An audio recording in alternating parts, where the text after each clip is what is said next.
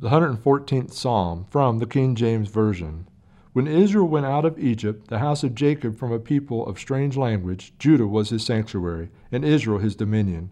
The sea saw it and fled, Jordan was driven back.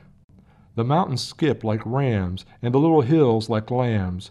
What aileth thee, O thou sea, that thou fleddest, thou Jordan, that thou wast driven back? Ye mountains, that ye skip like rams, and ye little hills like lambs.